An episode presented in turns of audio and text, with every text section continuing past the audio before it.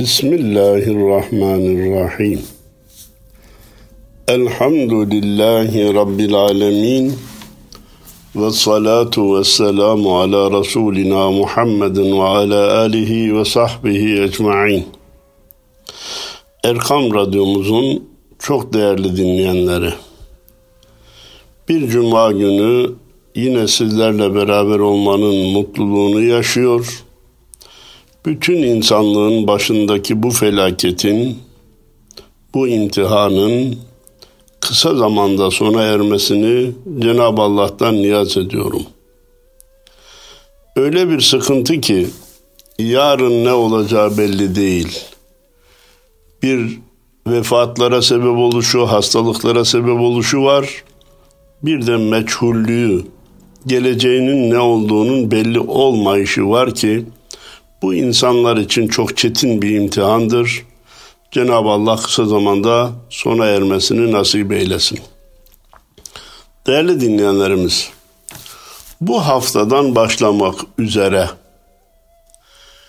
adına ister ufuk turu diyelim, ister tefekkür diyelim, ister mavera yolculuğu diyelim, bir seriye başlayacağım. Kaç hafta süreceğini ben de bilmiyorum. Bu bölümde bazı nakillerde bulunacağım. Nakillerimin yüzde doksanından fazlası Üstad rahmetli Necip Fazıl Kısakürek'ten olacak. Sık sık adını tekrarlamamak için sizi aynı şeyle meşgul etmemek için baştan bu bilgiyi arz ediyorum. Arada seyrek olarak yine tekrarlamaya da çalışacağım. Ancak sadece üstadın beyitlerini nakletmekle kalmayacak, onun üzerinde kafa yormaya gayret edecek, bizler ne düşünebiliriz sorusuna cevap aramaya çalışacak, sizlerin de yeni şeyler düşünmesine vesile olmaya gayret edeceğim. Bu gibi konular müzakere edildiğinde insanın daha önce düşünmediği ufuklarının açıldığını görecek, beklemediği kapıların, pencerelerin önünde açıldığını görecek. Allah Allah! Bak bu konular düşün, görüşüldüğünde, konuşulduğunda, dinlendiğinde benim de aklıma daha önce gelmeyen nice şeyler gelebildi diyecektir.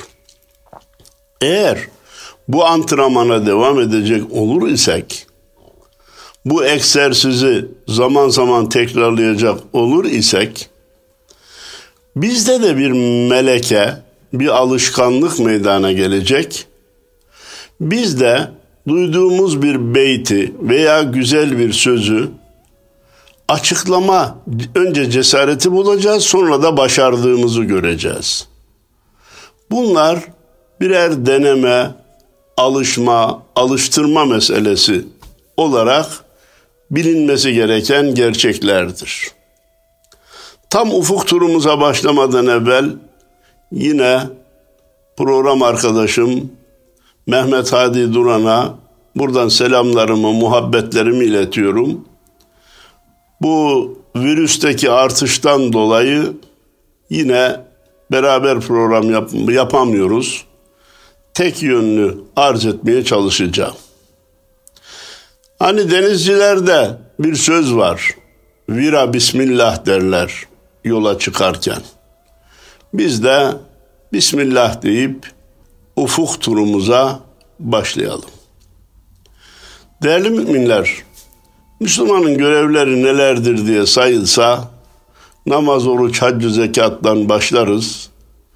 Diğer sadaka, hayru hasenat, güler yüz vesaire gibi aklımıza gelenleri sıralarız. Biraz daha, biraz daha, biraz daha diye zorlattığımızda bazımızın aklına gelir, bazımızınkine gelmez. Müslümanın asli görevlerinden birisi de eşya üzerindeki Allah'ın isimlerini ve sıfatlarını okuyabilme alışkanlığı kazanmaktır. Resimden ressama, kitaptan katibe, kainattan Rabbine geçebilmeyi başarabilirse insan, bir mütefekkirin sözüyle eğer sende baktığını ibretle gören bir göz, işittiğini ibretle işiten bir kulak, gördüğünü ve işittiğini muhakeme, sağlam bir muhakeme yapmaya sağlam bir beyin varsa, müsait bir beyin varsa, kainatın bütün zerreleri Cebrail olmuş, Allah'tan sana haber taşıyor, vahiy getiriyorlar diyor. Bana göre müthiş bir bakış açısı. Kainatın bütün zerreleri, taşı da, kuşu da, ağacı da, çiçeği de Allah'tan bize haber taşıyor. Allah vardır, Allah birdir diyor. İşte tam burada üstad devreye giriyor. Düşün nasıl kurulmuş iç içe bu iklimler? Nasıl kaynaştırılmış sesler, renkler, hacimler? Ya yaşayıp gidiyoruz da üstünde yaşadığımız dünyada ne gibi olaylar cereyan ediyor? İklimler geliyor, geçiyor. Kış, bahar, yaz, sonbahar, kış tekrar. Efendim iklimler de son zamanlarda iç içe girdiler. Baharlar sanki kalktı, yaz ve kış kaldı. O ayrı bir olay. Sözü uzatmamak üzere insanlığın önündeki en büyük tehlikelerden birinin küresel ısınma olduğunu, bu anlamda havayı kirletecek her bir yanlış hareketten kaçınmamız gerektiğini, evdeki ısı verecek bütün cihazları en az zaman ve en düşük şekilde kullanmamız gerektiğini, televizyonumuzu bile akşam yatarken kumandayla kapatmayla gidip düğmesinden kapatmanın bile farkının olduğunu dikkatlerinize sunmak istiyorum. Düşün nasıl kurulmuş iç içe bu iklimler, nasıl kaynaştırılmış sesler, renkler, hacimler. Ancak düşündüğümüz şeylerin farkına varırız. Hepiniz işitmişsinizdir. Bakmak ayrı, görmek ayrıdır. Sesin kulağa çarpması ayrı, sesi dinlemek ayrı, dinlenen sözün gereğini yapmak daha da ayrı bir şeydir. Efendim şu iklim iklimleri, mevsimleri daha doğrusu. iklim ayrı şey, mevsim ayrı şey e, malumunuz. Mevsimleri daha önce bir sohbetimde arz etmeme rağmen bir kere daha değişik açıdan incelemeye, bakmaya çalışalım diyeceğim. Beraber bakalım. Dört mevsimde Cenab-ı Allah bize doğumu, olgunlaşmayı, yaşlanmayı, ölümü ve tekrar dirilişi apaçık gösteriyor.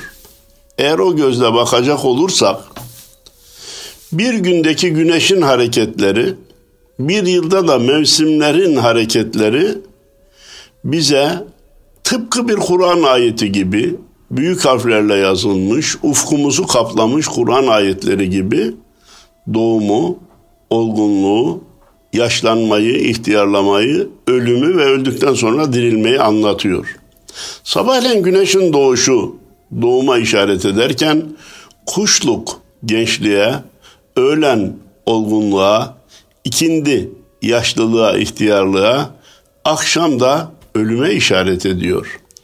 Ama bir müddet daha beklediğimizde akşam batan güneşin sabah yeniden doğduğunu görüyor.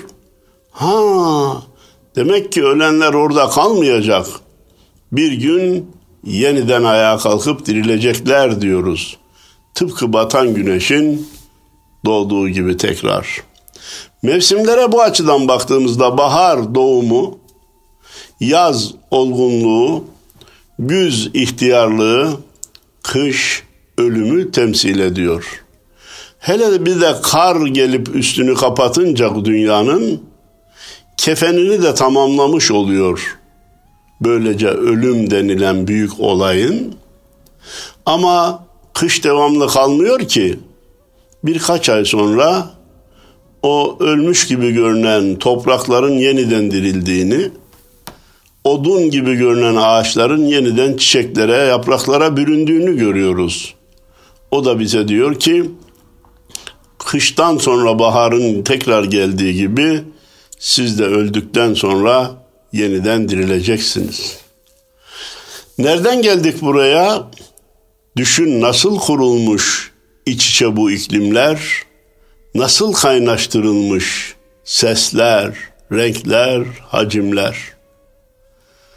Yazın veya baharın ağaçların çiçekleri bizi çok ce- cezbeder, dikkatimizi çeker. Şimdi güz mevsimindeyiz. Ne olur? İster internetten manzaralar seyredin, ister arabanızla giderken ormanlar içerisine bakın. Nasıl renklerin birbirleriyle ahenk içerisinde, bahar güzelliğinin ayrı bir manzara, güz güzelliğinin de çok daha değişik bir manzara teşkil ettiğini öyle çarpıcı manzaralarla göreceksiniz ki, örnekleriyle göreceksiniz ki Allah Allah dememek mümkün değil. Mümkün olmayacak. O sarının kaç rengi varmış. Ağaçtaki yaprak sarı ile kırmızı arasına nasıl dönüşürmüş. O mor renkleri kim vurmuş? Oraya mürekkebini kim yetiştirmiş? Bunları düşünerek baktığımızda güz mevsimi de bahardan geriye kalmayacak kadar güzellikler, güzel manzaralar getiriyor gözümüzün önüne. Efendim etrafa bakınca biz Esma-i İlahiye'yi okuruz da Rabbimizi hatırlarız da aynaya baktığımızda hatırlamaz mıyız? Kendimizi düşündüğümüzde hatırlamaz mıyız? Hatırlarız. Bir kainatın zerreleri var senden Allah'tan sana haber getiren bir de sen varsın yine Rabbinden kendine haber getiren bir de sen varsın yaratıcıyı gösteren. Hani nefsini bilen Rabbini biler, bilir buyurulmuştu hatırlarsanız. İnsanı iyi inceleyen onu yaratan Allah'a teslim olur anlamındaydı. Bunun bir manası daha vardı. Nefsinin acizliğini bilen Allah'ın kudretinin de sonsuzluğunu bilir manasına geliyordu. O parantezi kapattık. Bir de insan var yaratıcıyı çok açık, net, billur şeklinde gösteren. Üstad devam ediyor. Yaram var, havanlar dövemez merhem. Yüküm var, pazarlar bulamaz dirhem.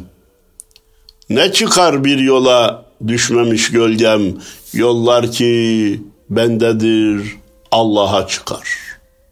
Yollar ki bendedir Allah'a çıkar.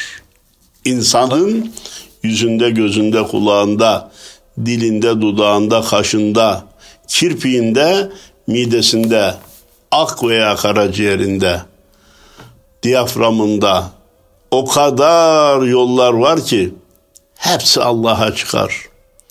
O anlamda ne buyurulmuş? Allah'a giden yollar mahlukatın nefesi kadar çoktur. Yazık olsun bulamayana, ne mutlu o yolları bulup Rabbine ulaşana. Ulaşabilmek, bulabilmek de sözün başında arz ettiğim gibi antrenmana, egzersize bağlı. Denemeye, tecrübeye bağlı, alışkanlığa, meleke kesbetmeye bağlı. Efendim, Müslümanın Yükü ağır, yarası da büyük. Yaram var, havanlar dövemez merhem, yüküm var, pazarlar bulamaz dirhem. Evet, Küçük zerreciyim ancak hiç ender hiçim ancak bütün kainatı birden isterim diyor. Küçücük gövdeme yüklük haf dağı. Bir zerreciyim ki arşa gebeyim. Dev sancılarımın budur kaynağı diyor. İnsan bir zerre gibidir ama bütün arşa gebedir. Kainatın küçük örneğidir. İnsanı bilen kainatı bilir. Kainat küçüldüğünde ortaya insan çıkar. İnsanın yüzü de bir başka tarif ediyor Allah'ı. Bir başka gösteriyor Rabbini, yaratanını. O yüz ki her çizgisi kudret kaleminden bir satır. O yüz ki göz deyince Allah'ı hatırlatır. Bu yüz sadece Müslümanda vardır değerli dinleyenlerimiz. Kalabalık şehirlerde çeşitli dinlerden insanların, vatandaşların bulunduğu şehirlerde sokakta giderken bile Müslüman yüzüyle gayrimüslim yüzünü fark edersiniz.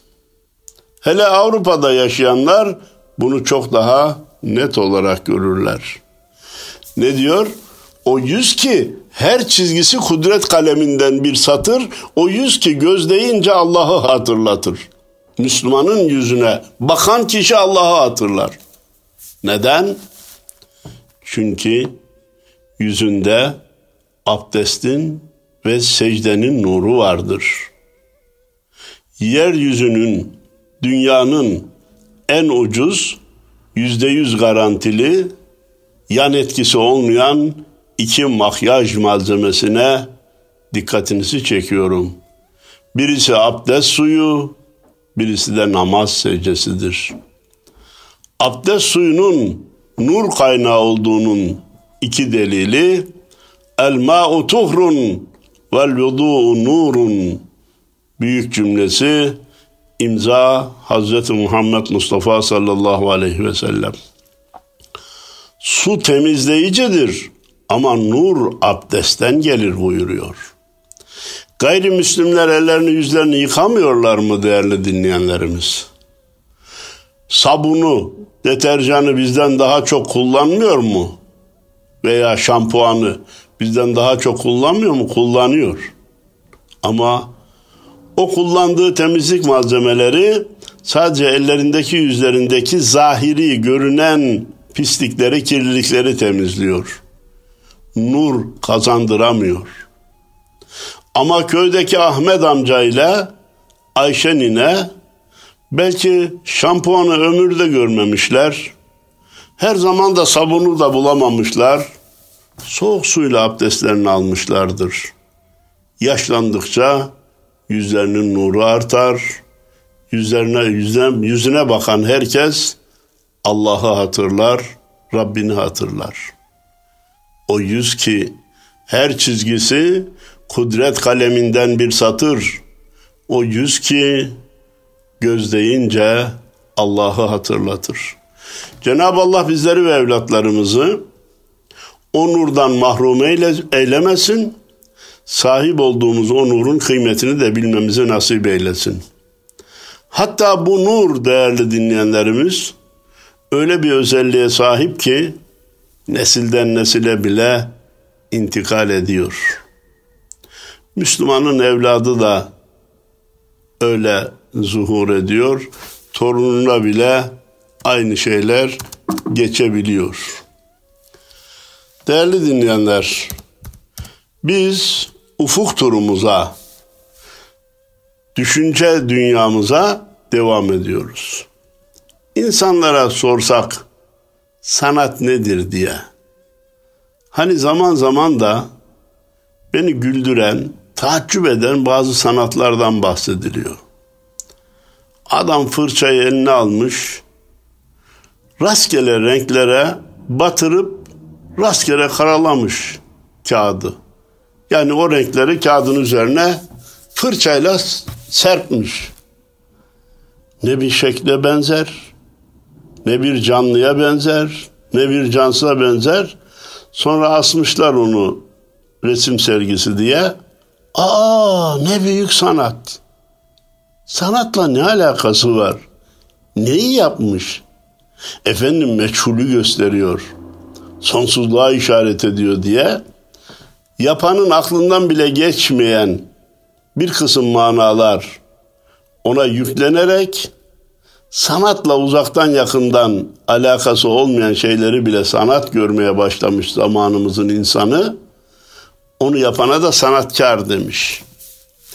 Ama biraz daha devam edersek mermeri oyan, taşı oyan, ağacı bir kısım şekillerle oymayı başaran insanın yaptığına da sanat diyoruz.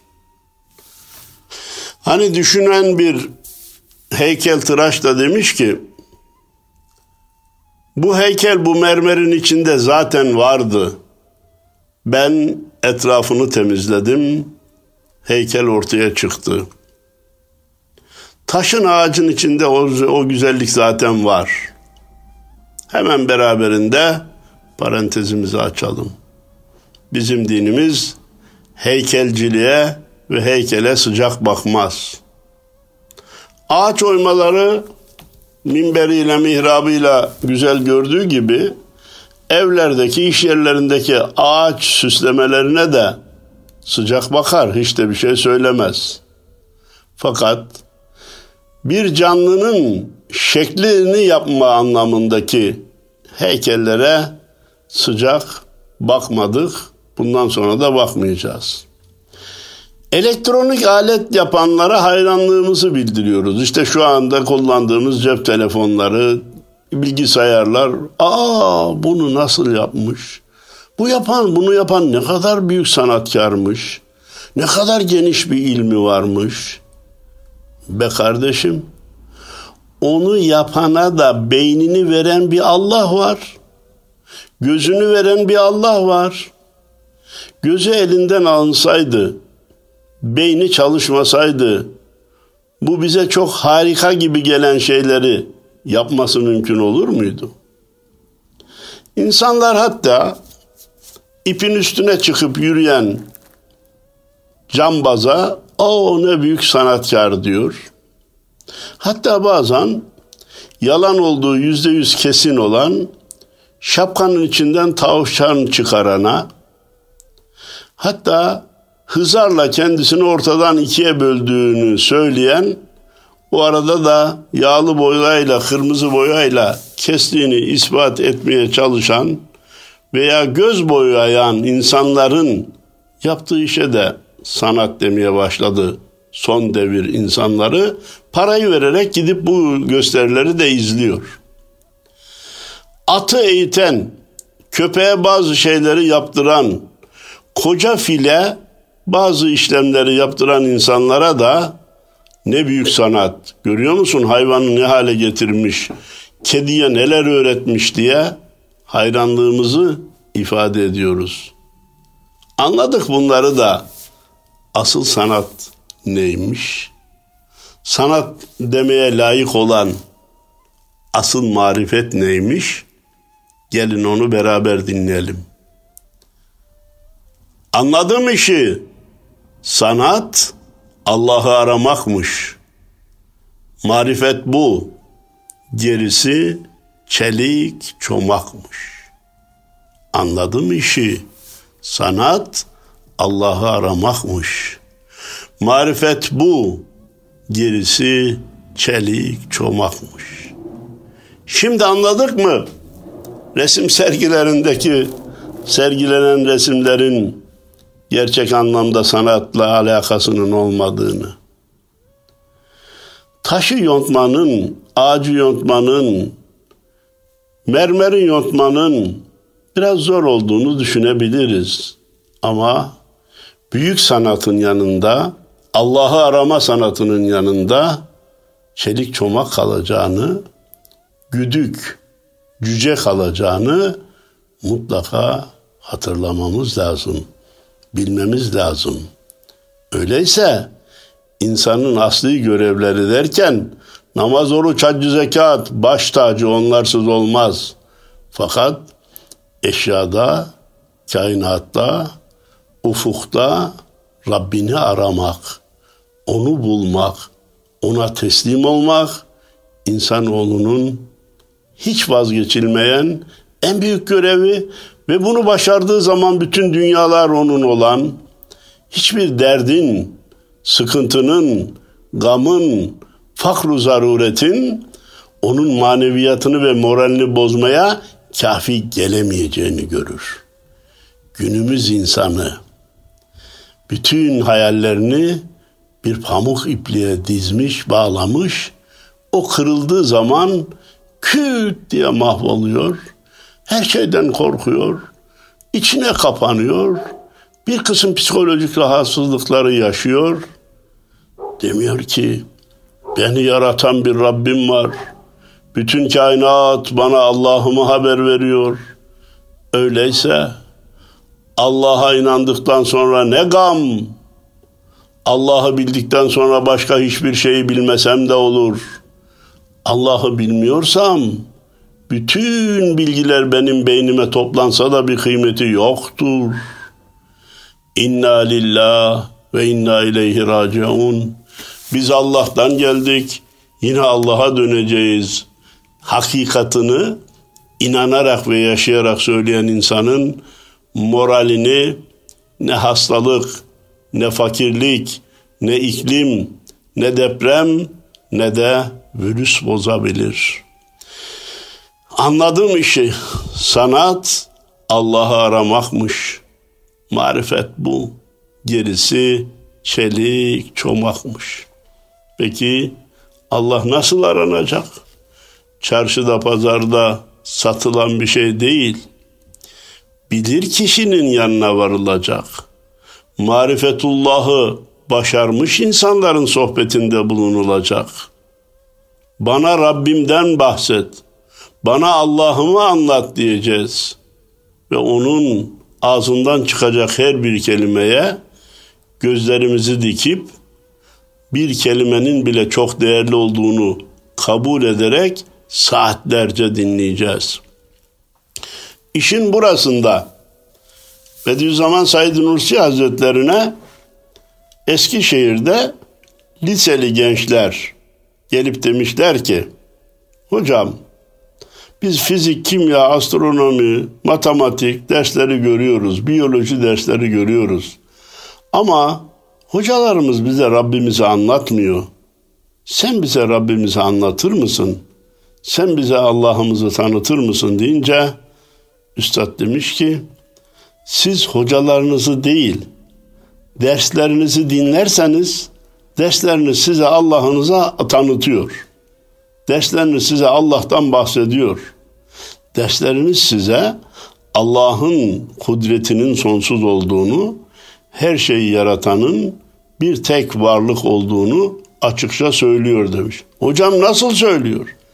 Yahu suyu incelerken oksijen hidrojen ahengine bakarsanız, insanın vücudunu incelerken akciğerin oraya nasıl yaratılıp da konduğunu, önüne de kaburgaların koruma polisleri gibi dizildiğini düşünürseniz, kirpikteki kıl ile kafadaki kılın birbirinden farklı büyüdüğünü düşünürseniz, tırnakların nasıl yaratıldığını ve ne işe yaradığını düşünürseniz, denklemlerin, üçgenlerin, dörtgenlerin, geometrik şekillerin bir düzen içinde yaratıldığını, bir hesap üzere yaratıldığını düşünürseniz, ayın, yıldızın yaratılışında Allah'ın kudretinin sonsuzluğunu görmenin daha kolay olduğunu görecek, bütün derslerinizi bu gözle takip ederseniz, iman gözlüğüyle bakarsanız, bütün derslerinizin size Allah'ı tanıttığını, Allah'ı anlattığını göreceksiniz demiş.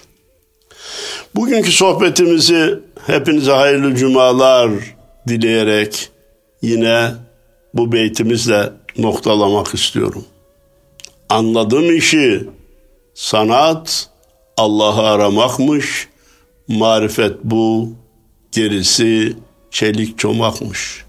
Haftaya inşallah kaldığımız yerden devam etmek üzere ufuk turuna, düşünce dünyasına kulaç açmaya devam edeceğimizi söylüyor. Hepinize saygılarımı, sevgilerimi sunuyorum. Allah'a emanet olun efendim.